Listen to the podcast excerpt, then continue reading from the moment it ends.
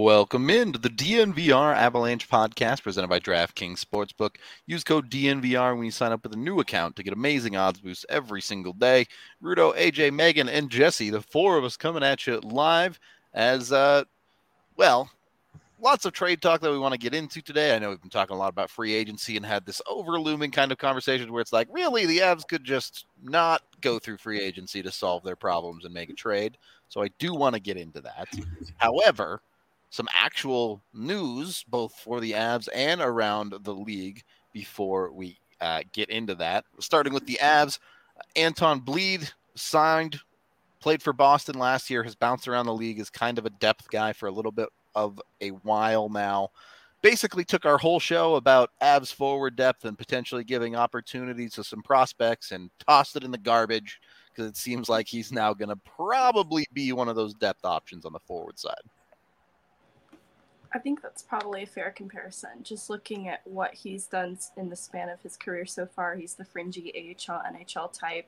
He even, we talked about role players yesterday. The role that he plays is what I think they would hope Sampo Ranta to fill one day, but maybe that's a role in the Eagles lineup that needs to be filled so greatly, kind of a gritty, more defensively minded winger with PK specialties. And I think that's a role that he's going to fill for the Eagles which now has a lot of questions surrounding a player like Sampo Ranta, who you hoped would get more opportunity with the Eagles to fill that kind of role next season. It's little in jeopardy with this signing, but it also bolsters the Eagles forward group in a necessary way.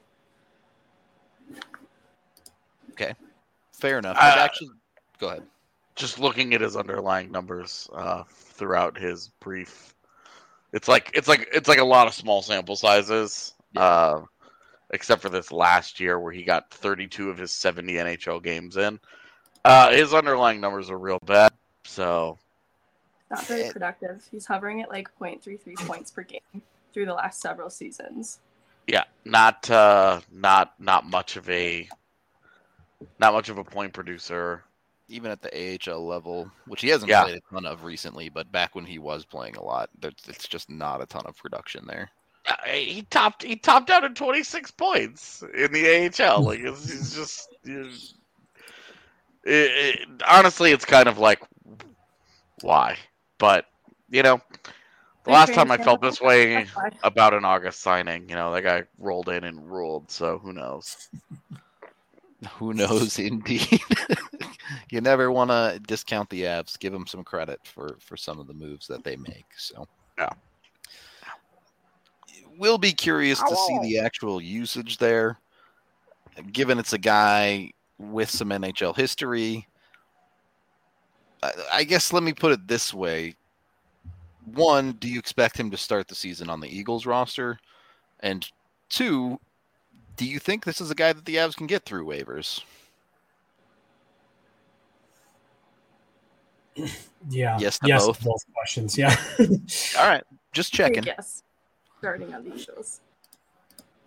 All right. Well, that solves that. Megan pretty much nailed that in that case then with the uh, more of a defensive minded player for the Eagles side of things with some decent potential of a, a gritty bottom six forward to play some games for the Avs. Uh, moving on to some of the other news, as we did have some relatively big signings in the NHL. Granted, they were all internal extensions, really, more than anything. Uh, let's start with the Mangiapane one because it's a little bit further away from the, the trade conversations we want to get into. Uh, the Flames extending Andrew Mangiapane three years, $5.8 million deal. Um, it's an interesting one for a couple of reasons. It buys two UFA years, but only two. Uh, and then I had this conversation on Twitter. I kind of threw it out there comparing Mangiapane and Val Nichushkin. I think they're they are very similar players in impacts. I understand the way they do what they do is a little bit different, but I'm curious where you guys kind of fall on Mangiapane in general, and, and maybe a comparison to someone like a Val Nichushkin.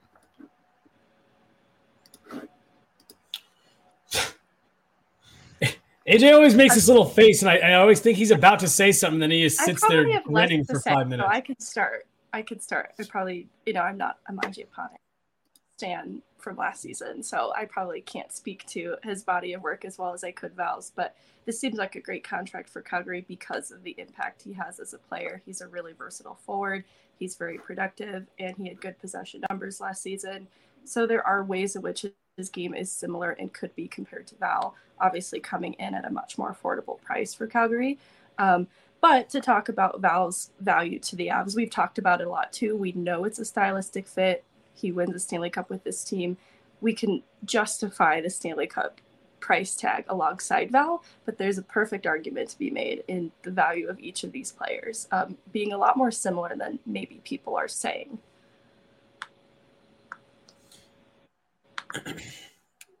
True. Yeah, it's always been Mangiapane has always been an interesting one for me because I feel like for several years now, there's been this conversation of is Calgary going to move on from Andrew Mangiapane? It's just not working. Are they going to trade him? Do they let him walk? I, I think I remember a couple years ago they didn't know if they were going to qualify him, and I always thought it was really weird because every summer you got these conversations, and then every season he was very effective in his role. Um, and so I've always just thought it was really interesting relationship.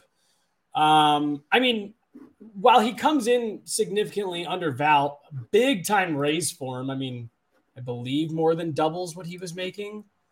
Um, yep. yeah, I mean, good for him. I, I, I like it. I think, and I'm not saying this is enough to make up. Well, I mean, it's only a few hundred thousand, right? It's what three hundred thousand difference between him and Val. A little, little bit more than three hundred k. To, to me, like I I look at that and I say, one, you yeah, you pay the cup tax, and two, Val's what six three, six four. Andrew Mangiapane's five ten.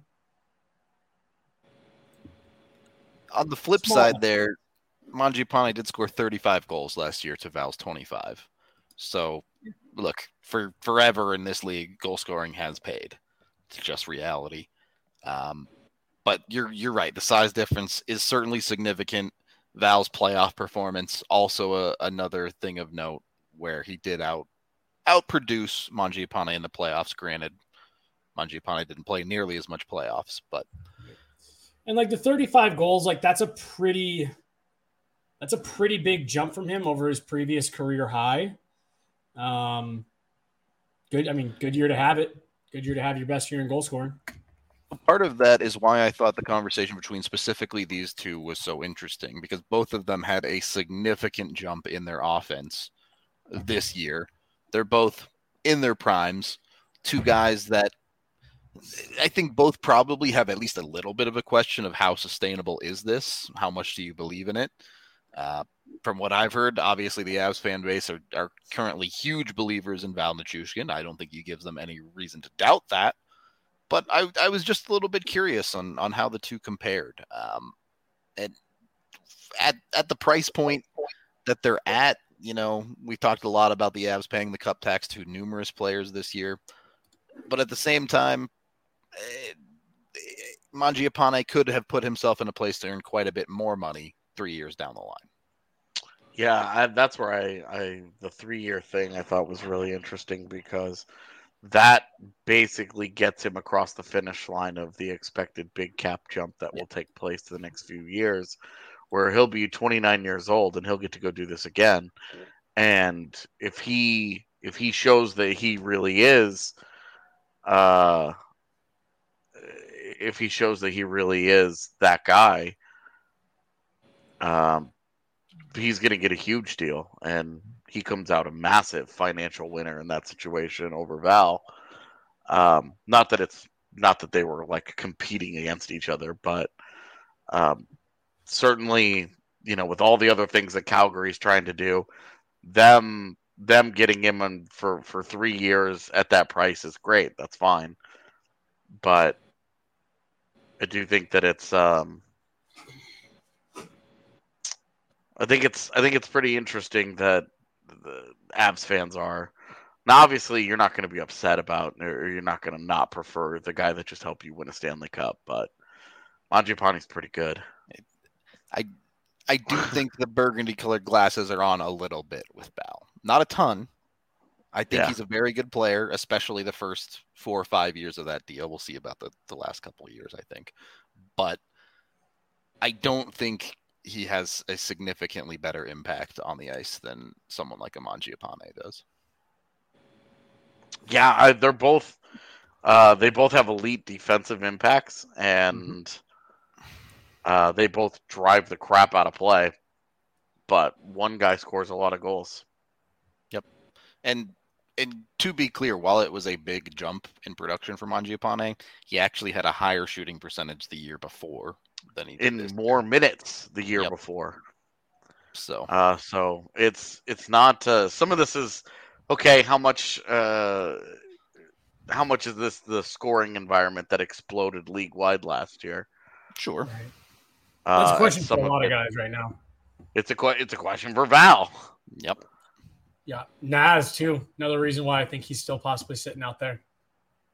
Yeah. Yeah, I mean, uh, this uh, the this the comments in chat about uh, a slow second half uh, for Mangiapane. He did have the one bad stretch, but uh, it actually isn't.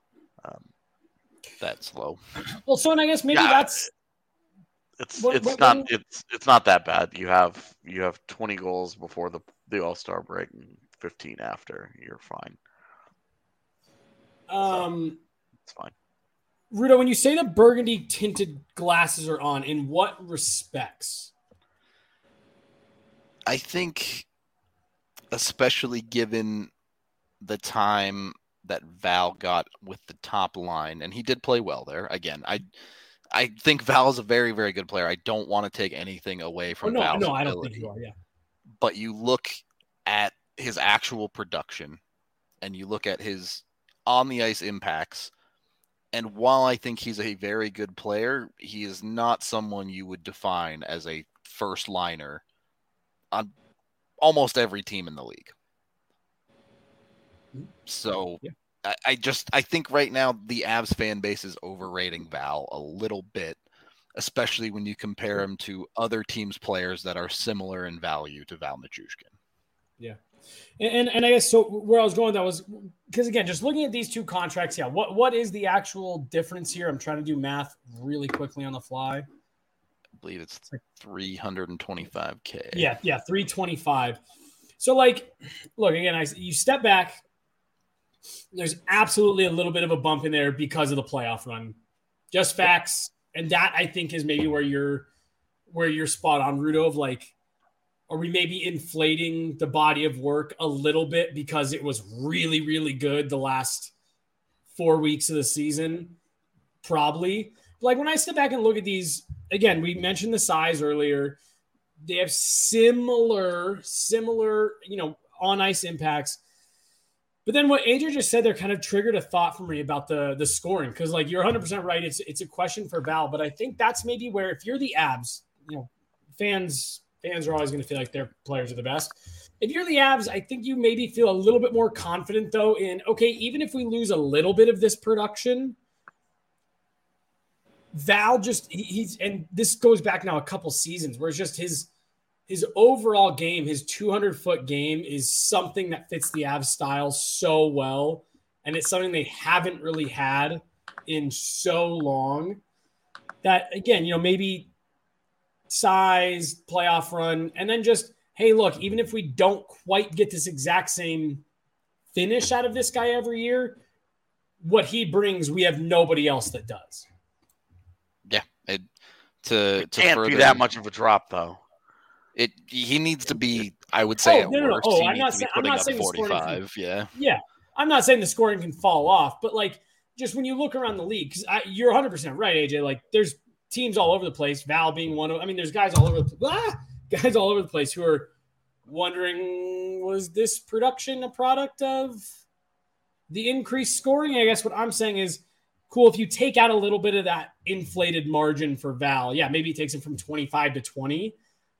You are still very happy with that because of what he provides the 200 feet, the whole 200 feet of the ice. It's 6.1. You are correct. That production can't drop off mightily. Well, it, just to play the the flip side of that argument, AJ talked about it with Mangiapane. Look, if his production keeps up, that dude could be making seven million because of the cap increases in three years. And if the cap does increase in that way, excuse me, uh, an extra 300k you do not care about in three years if the cap goes up 10 million or whatever. So it's a good point. That is fine. Again, I do wonder about those later years with Val. Uh, it's always an interesting conversation of does your seven and eight kind of help lower the cost of the guy, or are you are you paying for some dead years there? We'll see. not there yet. Obviously, can't predict the future, but like l- let's be real here. We're all fine with it right now. It's all good. Whatever, right? Um, we understand that the next five years is kind of the focus of win another championship, maybe two, and turn yourselves into uh, a defining team of a generation. But the Avs are the, and we have not talked a lot about this overall, but the Avs are absolutely all in on this group defying aging curves in a pretty big way because uh, they are committed to Landeskog, uh, who's 29 years old uh, and has seven more years left on his deal. Um, is 27 and has uh, eight years on his deal. Lehkonen is 27 and has five years on his deal. So that right there, that's three guys. And then you get uh, Nathan MacKinnon will turn 27 before the start of next season. And you hope with an extension in place uh, that that will be running seven or eight more years as well. You're talking about that they're they're like forward core there. Outside of Rantanen, whose deal expires, I believe, when he's 28, 29? 28 or 29. Yeah, I forget which, but yeah, 20, uh, 28. Um, all these guys, like the Avs are the Avs are committed to these guys well into their 30s. The the only guy the only guy that they're like they've sort of hedged a little bit is also the guy with the with the worst track record and uh, the lowest so far anyway in his career, the lowest profile in Lehkonen. Yep. Who they're only committed till he's 32. These other guys though, I mean, you're talking about 34, 35, 36 years old. They're they're locked into these guys for a long time. They need these cats to age really gracefully. I I think a perfect example of the way this goes bad is the Avs themselves. Look at the post 2001 Colorado Avalanche.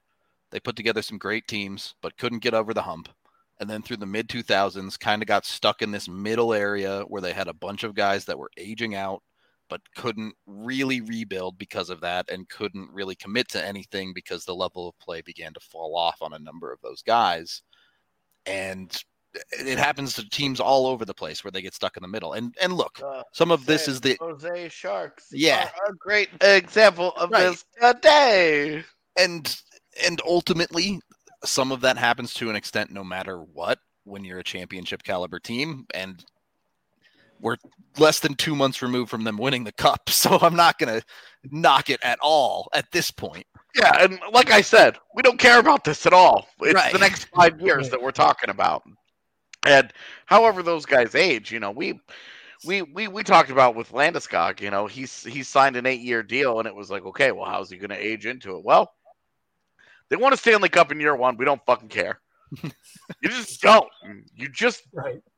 Like we're we're just sitting here at this point where uh the next couple of years it's going to be what it's going to be but in 2028 when Landeskog is at the end of his deal like, we're just not that concerned about that right now we just well, and, and it's fine.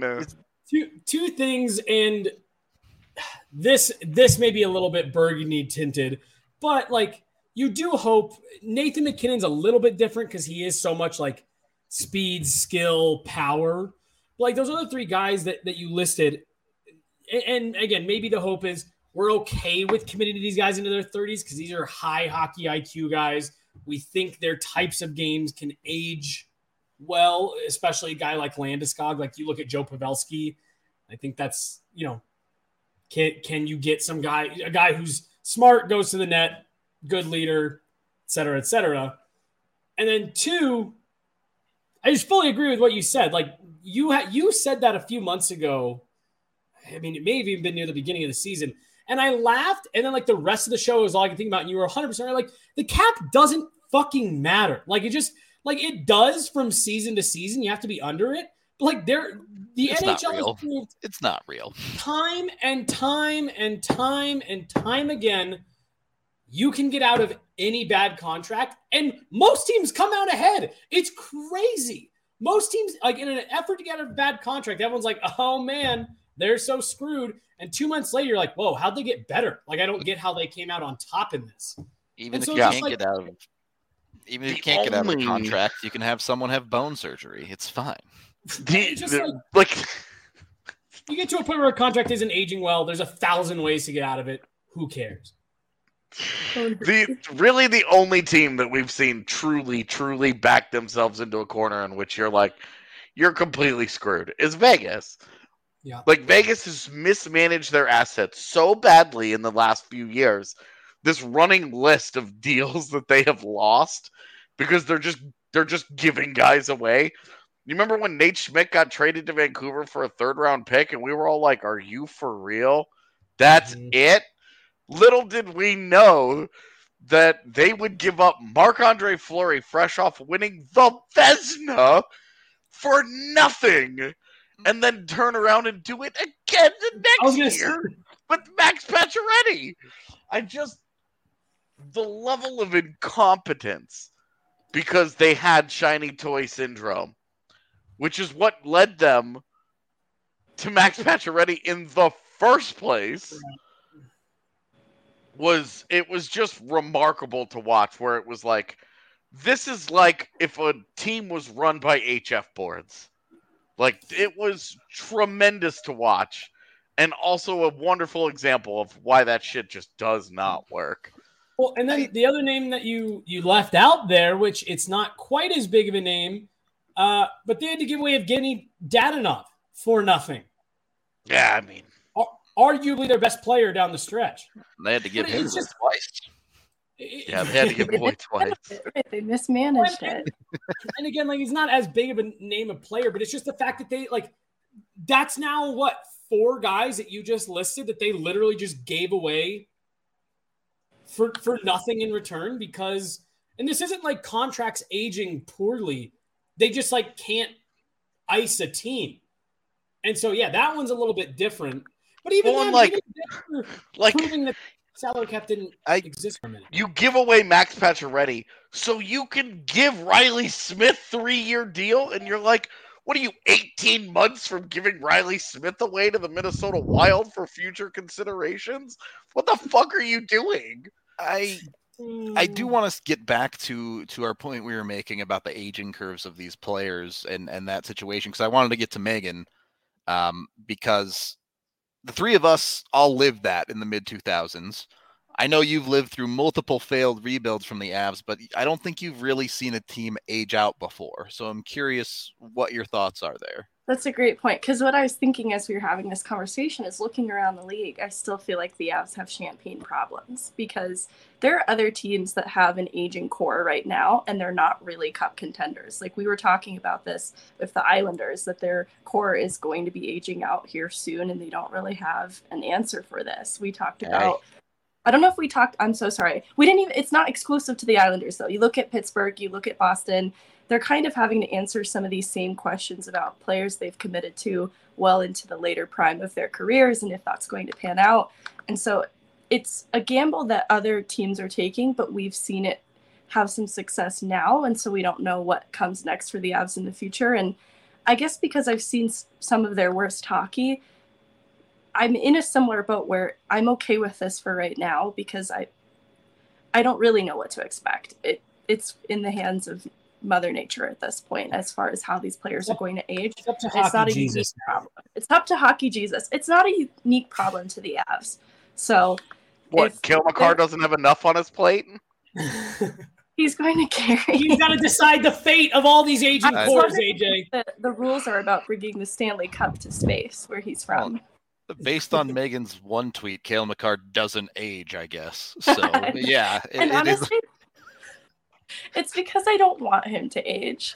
It wasn't to like infantilize him. I know he's a baby faced angel, but I just don't want Cale Makar to age. I don't want to think about that. I will Could say take though that Cup to space? Did you hit up Elon and be like, "Hey, I got the day with the cup. Can I borrow a jet or a rocket?" Like, yeah, I'm sure you could take like the space planes that like yeah. give you a little zero G. I don't know if they'd put it on an actual like rocket for you though. Strap in, Philip Pritchard. Sorry, AJ, I fully interrupted you for nothing. you're fine. It's it's it's August, bro. um, I I do I will say though that some of those aging cores that you know, the Boston, Pittsburgh, Washingtons, worth. They got Stanley Oh, yeah. Cups. They're like, we're good. Now Boston, having lost a, a game seven, that would have gotten them a second cup and really validated that as like a a great like a, one of their better cores of all time. I think is, um, you know, a disappointment for them. But like they were they were within a game of it, so no shame there. Um, those guys, you're talking about like franchise great players there. It's it's the other teams. You know, it's you're looking at Dallas, and you're looking at Tyler Seguin is thirty. He's all he's thirty. Jamie Jamie Benn is thirty three, and those And guys are sucks now. yeah, those guys are making nineteen million dollars combined between them. Joe Pavelski is thirty eight. And like, are there some good young players in Roope Hintz and Jason Robertson and Jake Oettinger and Miro Heiskanen? Totally. There are some nice players there. But that is a team that was a bottom barrel playoff team a year ago. Has not gotten significantly better, has gotten one year older, and you're talking about aging cores, and you're like, ah, that is like your your like nightmare scenario. You're old, you're on the cusp of the playoffs, not a championship, the playoffs, and your your plan for cup contention seems to be prayer.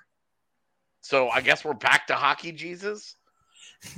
It all comes So- back to like Yeah, I, that's that's what I think is like the fear is that you turn into Dallas, you turn into Vegas. Now? Vegas had like the ideal start to a franchise, so it's like uh, look, uh, six years and it's hard to it's hard to like feel bad for them, but like they're facing a really really ugly reality here pretty soon. Yeah. Um, and I would say it's not that far off I, if I a will couple of things really don't go their way. But uh, they, I- I, I mean, they they are going to be facing a pretty ugly reality here as the rest of their division rises. They're going to be smashing into that concrete wall uh, of an aging curve. Yep. And what do they have to show for it? A, a whole bunch of missed opportunities. Well, and- I will and- say, I think uh, Dallas's plan is hope that Jake Oettinger is hockey Jesus. That he's Igor Shesterkin and Yeah. puts up a 950 save percentage. But like even then, you mentioned San Jose earlier, and I think I think San Jose, Minnesota, just a few years ago, and they you know had to make Well- a deal with hockey Satan to get out of it. Yeah, Um, Taking their know, lumps though. right, you know St. Louis was stuck in the dreaded middle for decades. And it's funny because Blues fans like dunk on people on Twitter for this. Like, oh yeah, well we went to the playoffs 25 out of 26 years and had nothing to show for it. What do you have? And then they finally win a fluke cup. So you know they kind of they're they're free. You know they're out. But like with the Avs winning a cup, like you said, six weeks ago, right immediately, your worst case scenario is your Boston. Yeah. you win a cup, and now You're, for the next you're 10 Washington years- too. Right? Yeah, you know. You're, Oh no, you won a Stanley Cup. your core gets close, conference final here. You know, Boston, you know, you mentioned they lost in game seven. They lost in six games, the lockout shortened year to Chicago on that brutal two goal swing in like 14 seconds or whatever it was. So, I mean, like, Yeah. you got twice, you were within single digit wins of another Stanley Cup. Obviously, it's disappointing to come up short, but like, that's a core that they've been relevant. They've been near the top of the East for over a decade, several cup, uh, you know, cup runs, one I mean, win. they're three wins shy of being what we talk about as Chicago. Mhm. Yep. That's, I mean, Boston feels fine. Should feel fine. Uh, Well, and messed up part was one of them was two Chicago's. Like they literally could have like snatched the the, the crown right from their Right. hands. Uh, So okay, we you are do the Avs aging curve, schmaging curve. We are brought to you by Evoca TV, who have expanded their channel lineup. Of course, they still have your local channels, which you can get, but they now also have NFL Network and 60 entertainment channels, including news, movies, and more. So, a bunch of new stuff coming to Evoca TV. They also have, you know, the DNVR channel, which pretty cool. Just just throwing it out there. If you have Evoca, you can just flip us right on on your TV. So, be sure to go check that out. It's just $25 a month uh, plus a $5 receiver fee. And you can get $10 off for the first three months when you go to evoca.tv slash Colorado 10. That's E EVOCA dot TV slash Colorado 10 to get 10 bucks off your first three months of Evoca. Obviously, you can turn in to tune in to all of your Colorado sports there, whether it's altitude, AT&T Sportsnet, or of course Broncos games nationally. So jump on it, join the Evoca TV train today, and then you have a TV you can sit in front of and sip a beer when you are watching whatever sport it is that you prefer. Make sure that beer is a Breckenridge Brew, the official beer of DNVR. Uh, dozens of different flavors at this point. Every time I go to the liquor store, I'm like, oh, there's a new Breck Brew flavor. I have nev- never seen that one before. Dope. I guess I will try that one. And they're always delicious. So you can't go wrong there. Um, they're in all the lower 48 states. So it doesn't matter. You don't have to be in Colorado. You can get it just about anywhere. Go to your local liquor store, find yourself some Breck Brew. Second period of the DNVR Avalanche podcast presented by DraftKings Sportsbook. Uh, go on over to I don't I don't know the place. I, I promised I'd shout out the guy who sold Allie her car. So shout out that It's- guy. It's Toyota Mountain State. There you go. Paul, Paul from Toyota Mountain State. So that guy, you know who you are. Shout out you. Oh, Told you watch every day. So much appreciated. Um okay. So Jesse had brought up this name a couple of times in in maybe a potential trade target, something like that. Jesper Bratt signs a one year, $5.45 million deal with New Jersey to avoid uh, arbitration. This makes AJ. no sense to me. This is the stupidest situation in the entire NHL. I don't understand. What the hell is New Jersey doing? Yeah, I don't get the one year deal. Why why are you so reluctant to commit to a player who you drafted, developed, and has done nothing but excel and continue to get better in your current climate? What are you doing? Why aren't you rewarding this guy? What do they know that the rest of us do not about a guy who's only been on the up? I I legitimately it makes me wonder like what is he doing away from the ice that has that organization so nervous? Because whatever their problem is, if it's on ice, what the fuck are they watching? right. Yeah, this. I mean, this is a guy that whose name was floating out around the trade deadline this past season, and I I remember, like, once you start digging into it, it's like, why are they interested in moving this guy? Uh, and again, you know, that was why I mentioned it, uh, like you said, a week ago, two weeks ago, where New Jersey doesn't seem to have much interest in someone who appears to be a very good player, continuing to rise. What is he, 23, 24? Uh, you know, young guy. And seriously, I mean, they, 24 last week. uh, and, and I, I just don't get it. So, you know, like I'm sitting there and, and this is even more evidence of it. And again, this feels a little Puljujarvi ish where it's like, did you just do this deal so you have the option to move him? Um, and to AJ's point, what is it that they're not seeing that we're seeing, or what is it that they are seeing that we are all not seeing?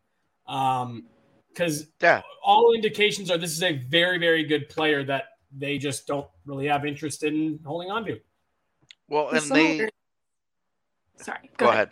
No, go ahead. The similarities between the reluctance from each organization towards both these players, Puljujarvi and Bratt, is really curious to me. Like Bratt, he's above a half point per game every season in the NHL outside of his rookie season. Good possession numbers, can play off wing, and he's so young. I don't understand what the reluctance would be surrounding him unless it is to build up for a trade and get some kind of assets in return to fill a positional need that they feel otherwise isn't being met. So the part that's weird to me, like with with Puljujarvi, I get it. You know, obviously there were some weird conversations there before he really found his stride in the NHL in Edmonton. But with Bratt, he's come in. You guys have already said it. He was an immediate impact player for them as a sixth round pick. So an absolute steal there. And then the part that I really don't understand is he fits their aging curve perfectly. He's a guy who should easily slot in next to Jack Hughes for the next six, seven years if they wanted to keep him around for it. Yep.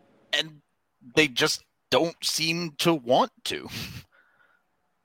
Yeah, Yeah. it's a it's a really weird like going the one year and I can understand being like, hey, we we want to lock this guy in long term, but we don't want to pay out the nose for a guy who just had by far a career year. But you think it's going to be cheaper next year to do it? Right. If he goes out and does it again, you think it's going to be any any better? Like I'm I I guess I'm just confused. Like this is a guy that's done everything for you that uh, has developed and done everything that you want. And look, there are two sides to it. If he doesn't want to, then that's one thing. But I just uh, like going to arbitration and slap fighting with the guy seems odd to me. Um, when all the re- for all the reasons that we've talked about the the aging curves, the uh, the core, he's like internally developed it. They just gave a huge contract to Ondrej Palat, and it's like eh, you need to be adding Ondrej Palat to these guys, not replacing them, especially because they have very few long term commitments uh, outside of uh, outside of like Dougie Hamilton and Jack Hughes and Nico Hischier, and I guess now Ondrej Palat. Well, well, and again, like this is a name that was floating around at trade deadline time. Like this isn't a oh, what are they doing now in the summer? And again, don't know how serious it was, but there was kind of a conversation that they don't know if they'll be able to sign this kid. And to the points we were just making, I I, ju- I just can't like I can't understand why. Ah, we just we can't sign a 24 year old 70 70 point getter. Like what? Like I, I just I just don't get it. And and uh yeah, the relationship seems maybe soured. I can't imagine this helped. Um, he's an RFA after next year, so it's not like he's just gonna walk. But I mean, like, Yeah. this is a guy to me that, again, using the Puljujarvi comp, like, I'm now officially keeping an eye on Jesper Bratt because why else do this deal if your goal isn't to move him at some point? And when you look at his underlying numbers, they get they're getting better every year. Right, right. He's he's driving play at a higher level. He drove play at an obscene level last year. And defensively, uh, he was like league average last season. So, okay, you get a guy that's driving play at a really, really high level and he just dropped 70 points. Like, wow. This is a guy that when the Devils are not in the playoffs again next season, that at the deadline, like maybe more than JT Miller, this is a guy that you're looking at Colorado and being like, hey, that 2023 first sure is nice. Yep. And maybe that's a con- like that's this is like the highest end of that conversation I think when you're talking about potential rentals and looking ahead to teams that might actually be willing to move a guy. and uh, yeah, obviously with Bratt, you have to have a whole conversation there of is it even a rental or are you looking at giving that guy seven million dollars the next year or something? Well, and that's as as Jesse mentioned, he's an RFA, so it would be Right. the Lehkonen situation Yep. that the Avs were in this year, where he's at the end of the RFA, uh, but you know you can retain him for another year, so it's going to cost. It's it's going to be a, a, a pricey acquisition, Yeah. but a but a high end one. And the only real problem here with Bratt is uh, and and Colorado is where does he play? You know, if if Rantanen is the guy that they move over uh, and he's their their answer at two seed, then there's an obvious answer there. He plays with Lehkonen, I guess, uh, and, uh, on that wing, on the uh, Yep. the other wing there. You're like, great, awesome. Now we know. But would they really even have the money to to bring that guy back uh, at the the kind of price that he wants? I don't know. Yeah, I, I But- imagine it'd be tough.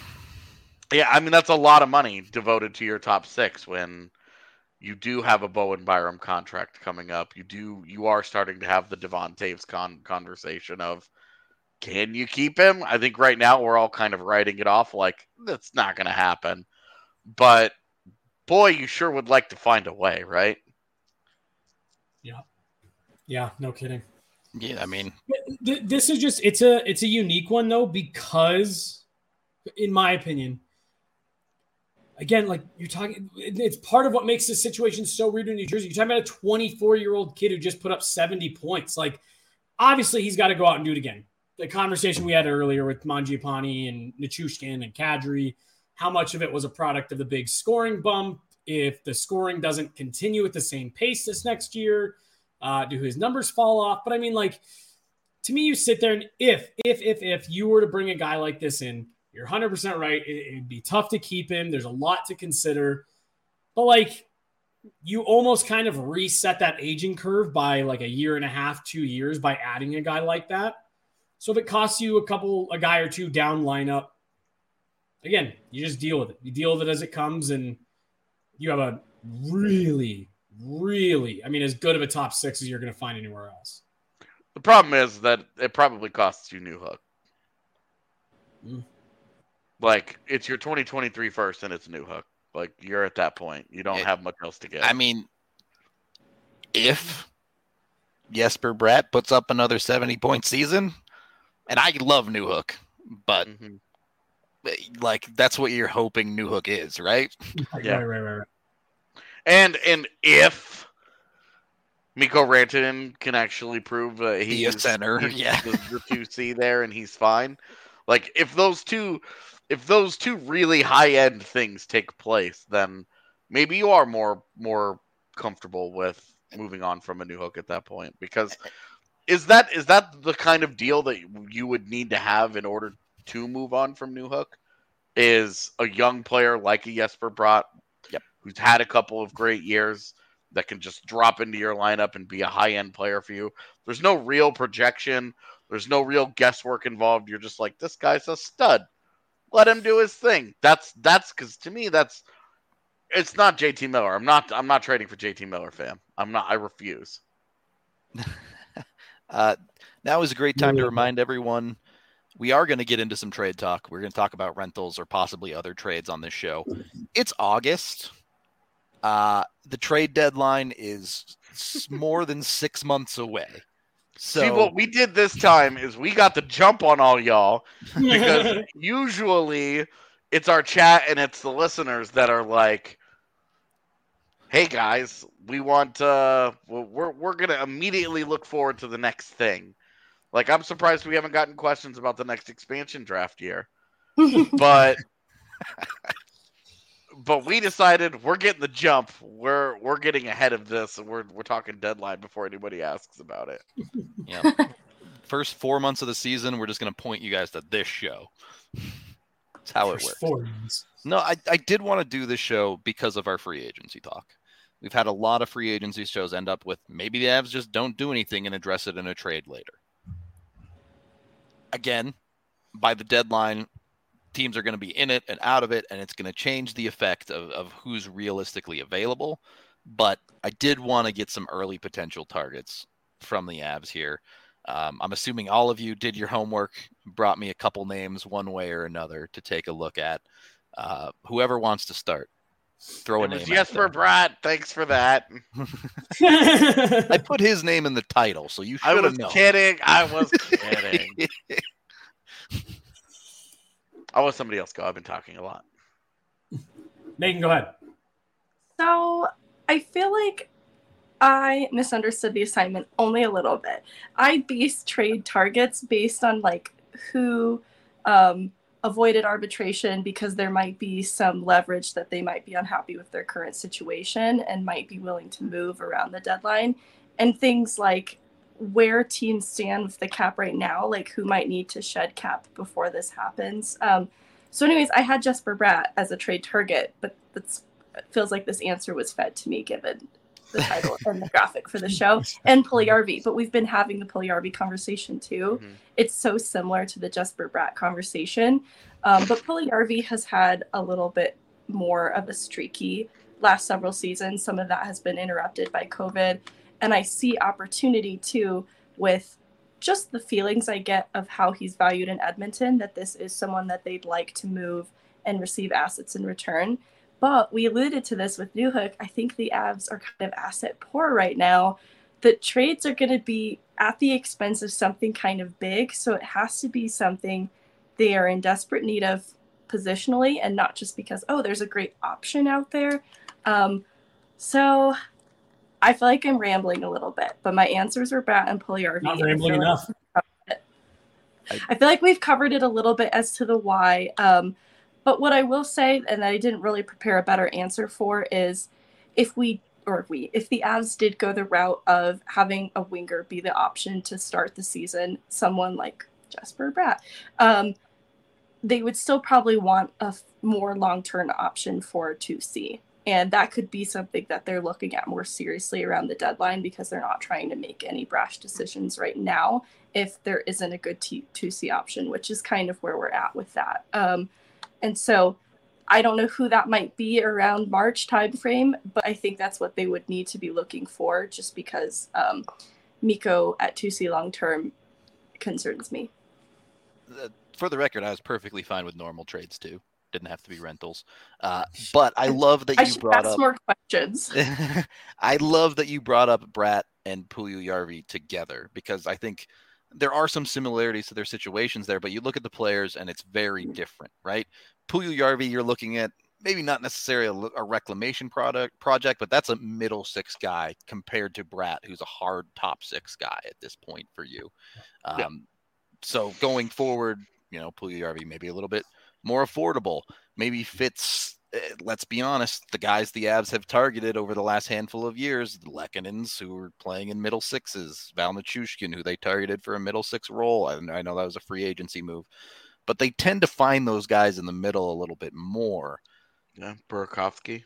Yeah, Burakovsky, exactly. Another Nazem. Kadri was the three C in Toronto when they when they made that deal. I mean, they're basically just farming other teams' depth charts, going, which guy do you uh, are you not valuing properly? Devon Toews is like the fourth guy for the Islanders. Like, Why do we need to develop people when we just have other teams do it for us, and then we'll take them off their hands once they can Yeah, afford them? and then- they'll get good, they'll be undervalued, and we'll trade you second and third round picks and make you feel like, hey, I got a pretty good return for this guy. we got something. Yeah, That's what makes Uh, it hard to think about Newhook being moved because that would be an opportunity for the Avs to demonstrate that they can develop a young player.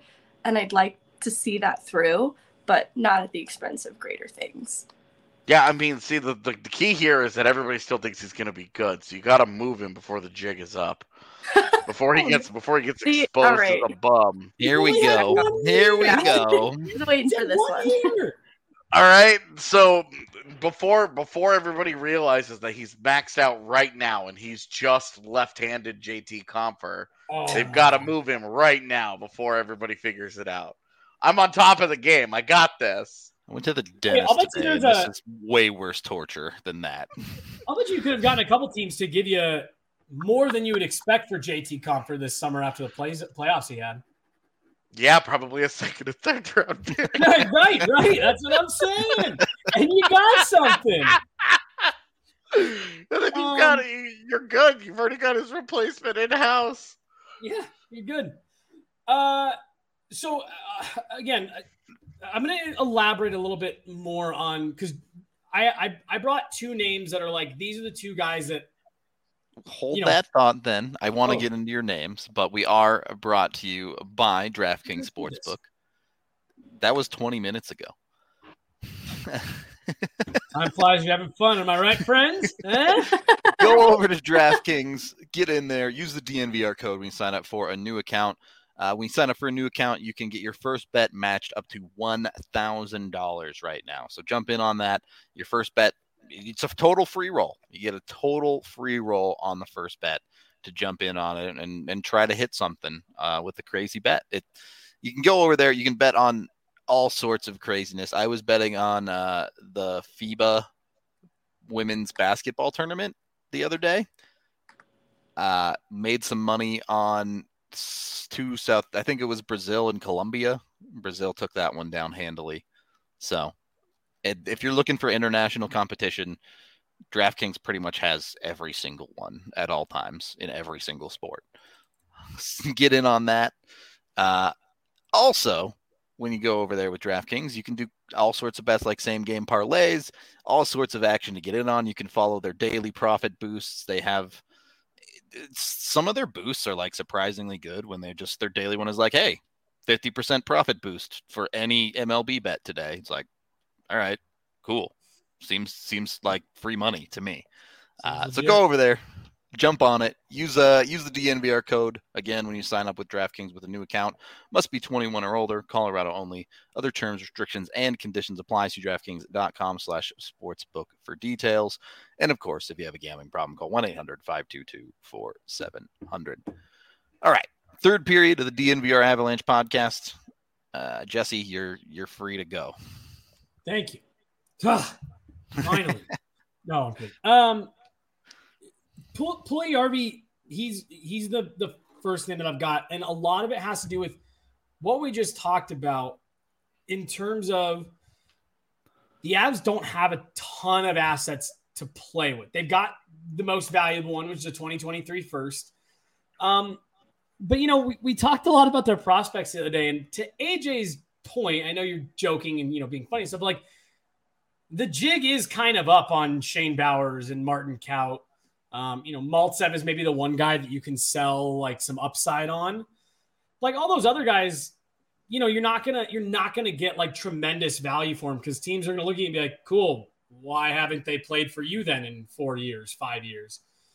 And I look at a guy like Puljujarvi, and and he just he profiles so similar to similarly to players at the Avs. pro scouting has dug out from around the league, free agency, waivers, lower level trades, who can come here to, to Colorado, to Jared Bednar's system, and thrive with some very talented players playing next to him in a system that I think would suit the way he plays.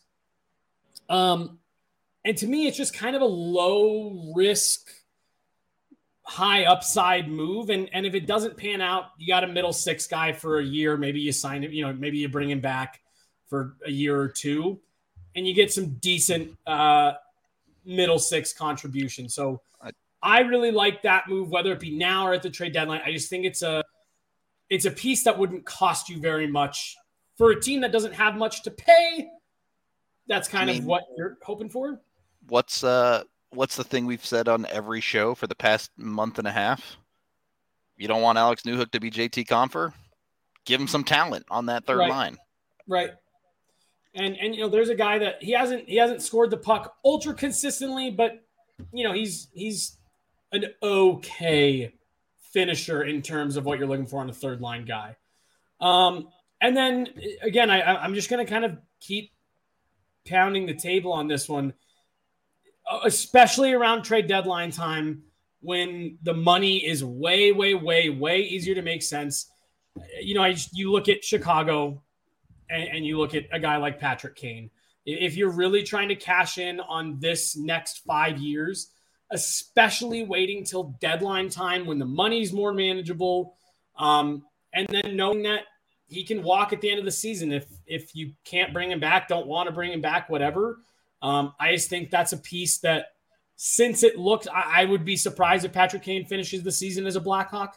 Um, since it's a guy that they seem motivated to move on from that old core, if you can bring in a, a player that skilled um, at the end of the year to add to a, a Stanley Cup push right at the end of the year, I'm in.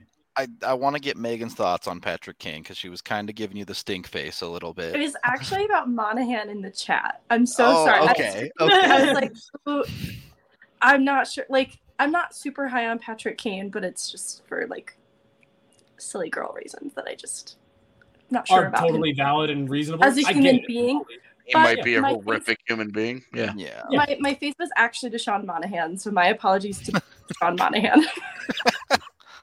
My It's- The thing with Sean Monahan is you don't you don't take the chance on him being a reclamation project when he's at six million dollars. You wait a year. You wait till he's in free agency and then you give him a million dollars to see if okay, now he's a reclamation project. Yeah, yeah, at yeah, that yeah, yeah. point, at that point he's still a six million dollar guy that you're you're using a healthy chunk of your cap space at the deadline to like figure it out. Uh, that's that's not when you do that. You wait until that contract expires and he's a free free agent. Then Yeah. you give him the Jared Cowen PTO and you just hope for best. Mm. So Megan did bring up a great point with Patrick Kane there too, and it's very very easy to always think about players as strictly on ice and Yep. what's going on there. And there's no doubt Patrick Kane is still elite. Every team would love to have him as a player on the ice, but Yep. sometimes things aren't that simple. So Yeah. most of you know most hockey guys are are great guys, so it's just like the Avs have such a good culture in the locker room.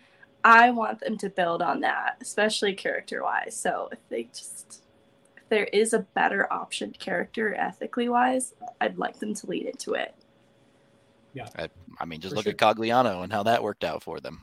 Yeah, it's a good fit. Um, as far as on the ice, I do think it would be an interesting look to go get Kane because you kind of end up with a whole lot of wingers. But you you could have this conversation, and and I'm AJ's going to immediately dunk on me and say no. You put Patrick Kane with Nathan MacKinnon. But I hmm. do wonder if you have a Mikko Rantanen maybe struggling to drive play a little bit down the middle on your second line, Patrick Kane can drive the hell out of play up the wing for you. Well, I mean, if that's the case, trade for a fucking center. I I hear you, and I I would prefer a center to be honest with you. But if you go the Kane route, that's an option to make that situation work. Well, and you, I think in that situation, again, uh, in that in that scenario that you just laid out, like I think, yeah, you're 100 percent right. You slide Landy down because he's so versatile. You slide him down to kind of give the support to Mikko and allow Mikko to do a little bit more creating. But I guess that's what's that's what's fun, and the reason that I bring up Patrick Kane, despite very valid off ice not liking him, a lot of people, um, is he just gives you on like so much versatility in that top six for the end of the season there, you know, coming out of the trade deadline.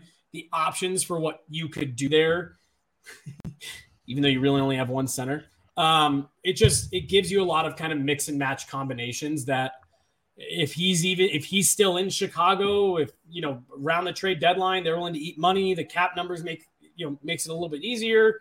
Um, for for eight weeks, why not? And then and then you let him walk, and you get to go, and you know, we feel better morally. You're doing your team a disservice if you're not looking at one of the best players in the league at his position, right? Just just a matter of fact. Yeah. Uh all right. AJ, you got some more names for me? Yeah, I mean, I think I look at Vancouver and I wonder kind of what's going on there, uh, and I just wonder, you know, are they any good? because Great question. Because if if if they are good, it doesn't matter. They'll they'll hang on to their guys and they'll do whatever. And you know, JT uh, JT Miller, everybody else that's a pinning UFA, it just doesn't matter. Um, Miles Wood isn't actually any good, um, so you should probably stop pounding the table for him. Um, the one guy that I would be curious about, though, uh, out of Vancouver, and I mean, I will also say, yeah, Luke Schenn could be fun. Um, but uh, I would say I'm I'm curious what's going to happen with Bo Horvat That was because because that's a guy that he's got one year left on his deal. He's 27 years old. Uh, he'll, he turns 28 uh, at the end of the regular season, and he's more he's more of like a two C ish type. Um, Vancouver's used him pretty heavily, like defensively, uh, and and that's hurt some of the underlings, but they're still solid. Like they're okay. He's not special. He's not like a, an amazing player, but I think that that's a solid like that's a solid guy that they could probably pick up. Um, you know, again, it would be costly. That's a, that's a Newhook. That's a first round pick, and then that's an expensive follow up contract. But that's also a guy that slides perfectly into your aging window. He turns 28. At the same time, Nichushkin and Lehkonen and all your other guys turn 28. And then your top six really would truly be set. Like that's and it's good to go. You've you've got your six, and then you're trying to figure out your entire bottom six from there, uh, beyond Ben Meyers and Logan O'Connor. You don't have a bottom six uh, locked in over uh, a number of years. So uh, that's I think that's an interesting conversation that um, you know it, I, I don't know what their appetite for moving him would be. I guess I would say if they were if they were really out of the postseason race, what went wrong? Because if you look at that team on paper, you know Demko, that's a good starting goaltender. Quinn Hughes, OEL, like their their defense is okay. And then up forward between Pettersson, Boeser, Horvat, Miller, and Garland, um, they made a pretty big investment in Mikheyev. They've got Kuzmenko coming over from the KHL this year. Podkolzin is a year older. You know, you're looking at it and you're like, are you really? Are, are you? If they miss, if they miss, something feels really wrong there. So I guess with Horvat, that's Horvat would be. Uh, I, think I would have Horvat and and Pierre Luc Dubois as like my two guys where I'm saying I'm trying to solve the two seat yeah. conversation. I'm not trying to put a band aid on this thing because if I am, maybe that's more Joe Pavelski, assuming the stars are out of it. Because this year they were sort of ah, uh, they're on the tip. Uh, they're right on that cusp of playoff contention, right, where and, they can't really sell. Yeah, yeah, and they were they were kind of in that in that position of you know the the they were also talking to him about an extension. He liked it there. Um, cool. Like, okay, but if if he's 38 and he's having another productive season, are they really just going to keep doing like, okay, we'll extend you at the deadline every year and play that game? So, uh, from like, I I wonder about da- how good Dallas will be and uh if Pavelski is a guy, then hey, that's a guy that makes a lot of sense, especially because if you trade for him, he can't play against you, yeah, which is yeah, the yeah, ultimate fear. So you, you know, you save yourself some goals against. Yeah, and and uh, so I would wonder. I, I think that's kind of where my list would start. Where I'm I'm looking at you know another guy. I, I expect he gets an extension at some point this summer, but if he doesn't, like and, and they don't uh, they aren't in the playoff conversation, you know, you call up Detroit and you ask about Dylan Larkin as kind of your shooting for the moon because his his speed would obviously be a picture perfect yeah. fit in Colorado. You put that guy next to Artturi Lehkonen, Val Nichushkin, Gabe Landeskog, Mikko Rant. Girl, please. Like that's so, a that's a team that you get out in open ice, and not even Tampa Bay selling out is going to stop you. So let me let me kind of throw something out there, get some opinions. Given what just happened with Johnny Gaudreau, and then immediately after uh, Matthew Tkachuk, and mm-hmm. just kind of this new wave of player that we're seeing coming in, you know, younger, uh, not afraid to speak their mind, not afraid to speak up on behalf of themselves, on behalf of teammates. Um, do you think that we maybe start seeing guys a little bit more often tell their team, I'm not coming back, I'm not resigning, I don't want to be here long term. And you know, when you mentioned Dylan Larkin, like I think about that. Like, is there any chance that at some point this season we publicly see that Dylan Larkin is not going to resign, doesn't like where the Red Wings are, whatever, whatever? And I'm just using him as the example. Mm-hmm. Like, I do wonder if that starts to change around the league and it almost kind of like reshapes the way that deadlines go go about happening. I guess is the right way to put that. Because I really thought Ali was about to Yeah. drop some knowledge I on Dylan too. Larkin there. I was like, what? I was like, oh shit, insider alley here. Already knows that Dylan Larkin doesn't want to re-sign in Detroit. Um, but but it's just interesting because like you mentioned that about Joe Pavelski, and that was another one where right before the deadline they signed the extension, his name comes off the market. I just wonder if we may start seeing it go the other way. Maybe a guy, you know, whose name has been up in the air, then goes to his team's like, yeah, I'm not coming back, and they move him. Can I take a little bit more of a macro lens on this?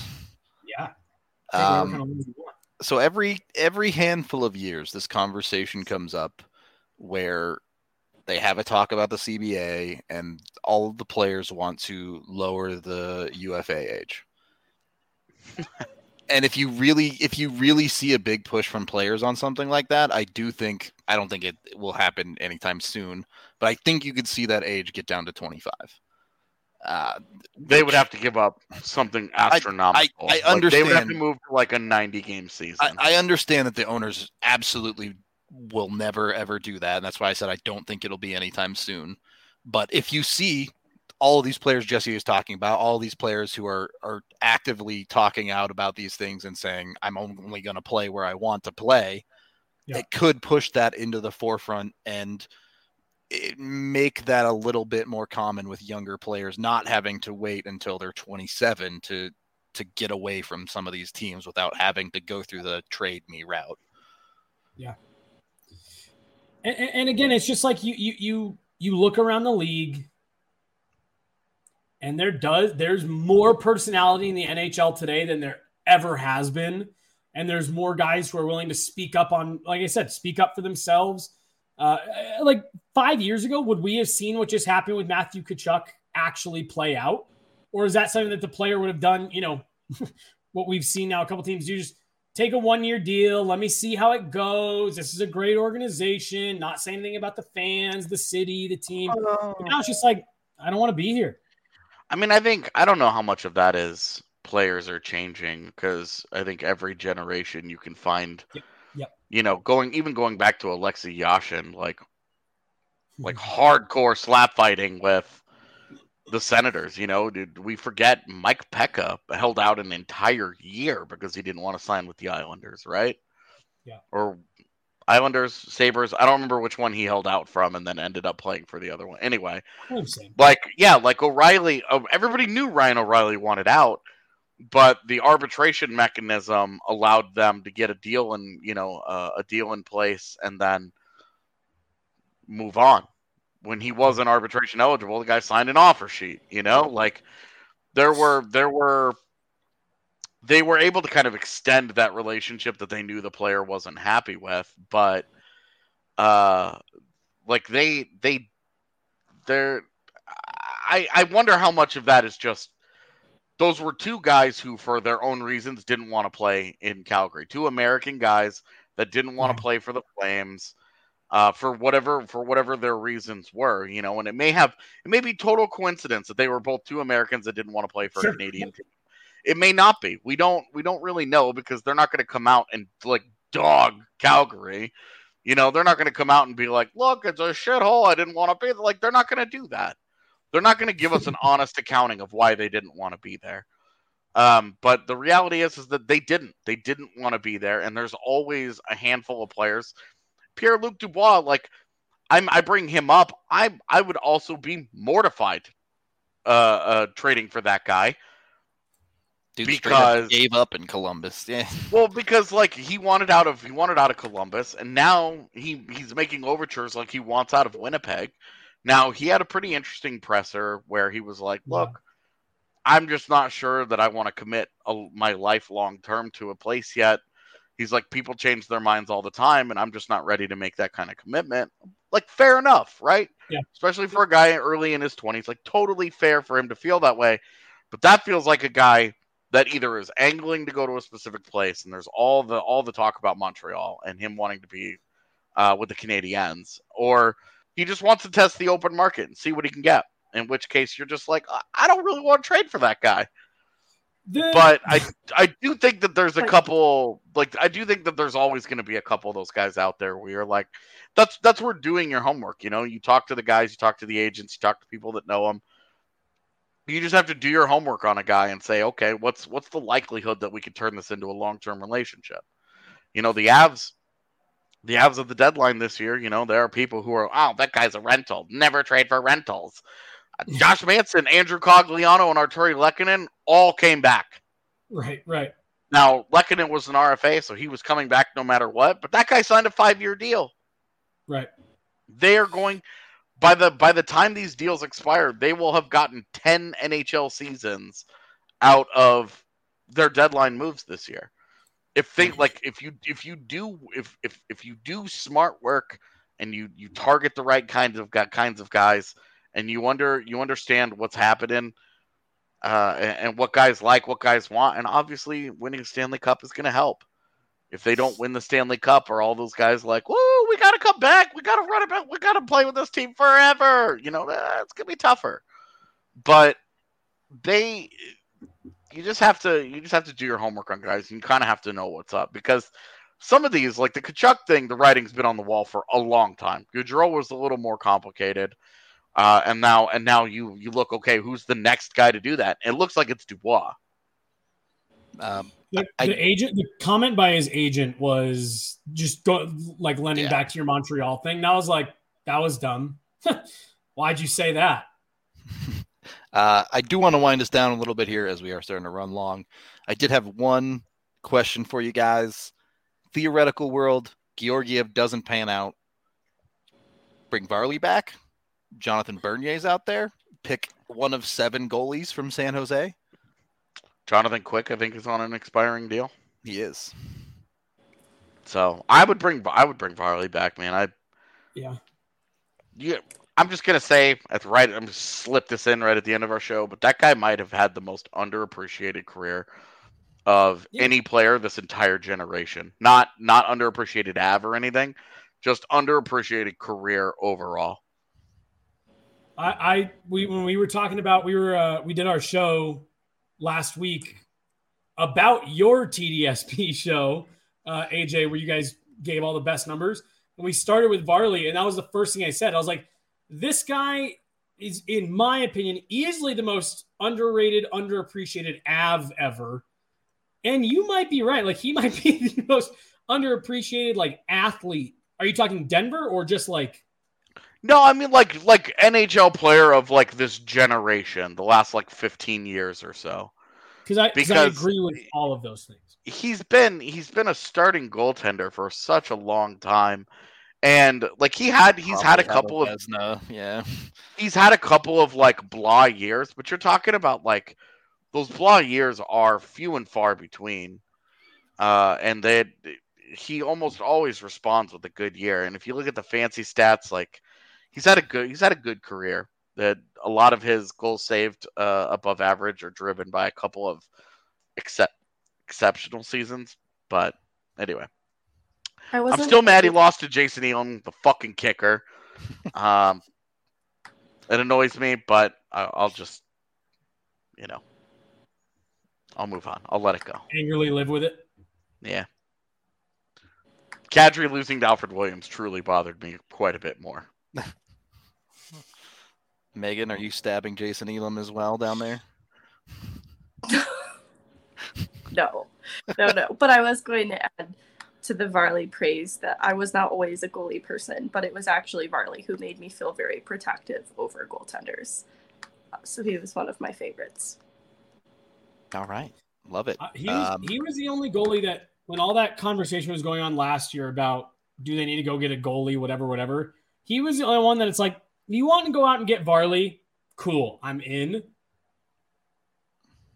And same goes for this offseason. Obviously, they went out and they got Georgia, but like if they were going to make a move for like a solidified starter other than Kuemper, for me, it was like Varley or I'm not interested in any of the other options that are floating around out there. It you know, the Varley conversation is interesting. The way I feel about it is uh, the Avs are a very weird organization when it comes to goaltending, right? Because their first eight, nine years of their existence, they had the greatest goaltender ever. Um, and the Tough only repeat. Well, the only goalie they've had that I felt really came close to that level of ability was Varley. And now, granted, injuries derailed that, and there was some inconsistency with the ability to get there. But at There his peak, really, really shitty team in front of him more Yeah, often than not. Yeah, but his best, it felt it felt like Patrick Roy, and obviously the longevity wasn't there or anything. But I'm just saying, at mm. his absolute peak, Yeah. He produced iconic moments in regular season games because he didn't really have a platform in the postseason to get it done. What sucks is that the raw reality is he blew that game seven. Uh, Yep. He didn't. He was nowhere near good enough in that game seven. He was really good in that series, just not in that game seven. And we'll never really, we'll really never get to know. I, I've totally derailed us, but that's all right. No, it's I- the end that- of the that- show anyway. That game seven, I remember feeling so bad for him because he looked so physically exhausted. yeah, Like he, he's like, I'm having a bad game because I can't hold myself up anymore. I made I One, bailed this one team too out. many 50 save games. Yeah. Right, right. Like I've, I've I've won so many games by myself. I I just can't. Like I can't keep going. yeah. He Oh, was spectacular that year, and through five games of that series, he was unbelievable. And then he just, like you said, he just ran out of gas. That's part of the reason why. Like again, I never wanted them to trade for a goalie last year. I didn't think it would have made any sense to. Yeah. But like, I did play out that scenario in my head once. Like, how fun would it be if they traded for Varley? Didn't you know? Didn't trust Kuemper, and Varley gets to come back and win a Stanley Cup with the Av. Like, I would have loved to see that guy win a cup as an Av so much, just because he he he loved being an Av, and that was something that I feel like people didn't appreciate enough with him was that he loved it here.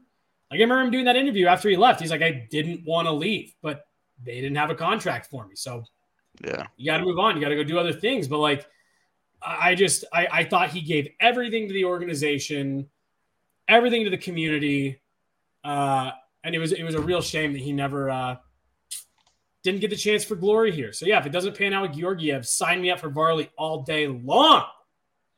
All right.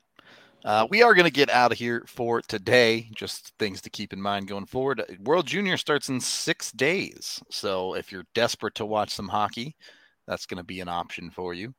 Uh, I'm sure we'll have something here and there about WJCs. Uh, Two Avs, we believe. Two Avs we're hoping are going to go there. I don't think USA's announced their official roster yet. I, I, I have to. it's looking- Yeah, Oscar confirmed. Yeah. We've known for a while Olausson was going to go for Sweden. Yep. Um, Behrens was a little but Behrens is going to end up being a huge player on that team. He's making the team. Agreed. I refuse. so on that note, we're out of here for the day. Uh, of course, keep your eyes peeled. I know we got uh, a number of different things in the works for the next couple of weeks. So written video content should be coming out there for you. Uh, but yeah, until the next one, we'll talk to you later.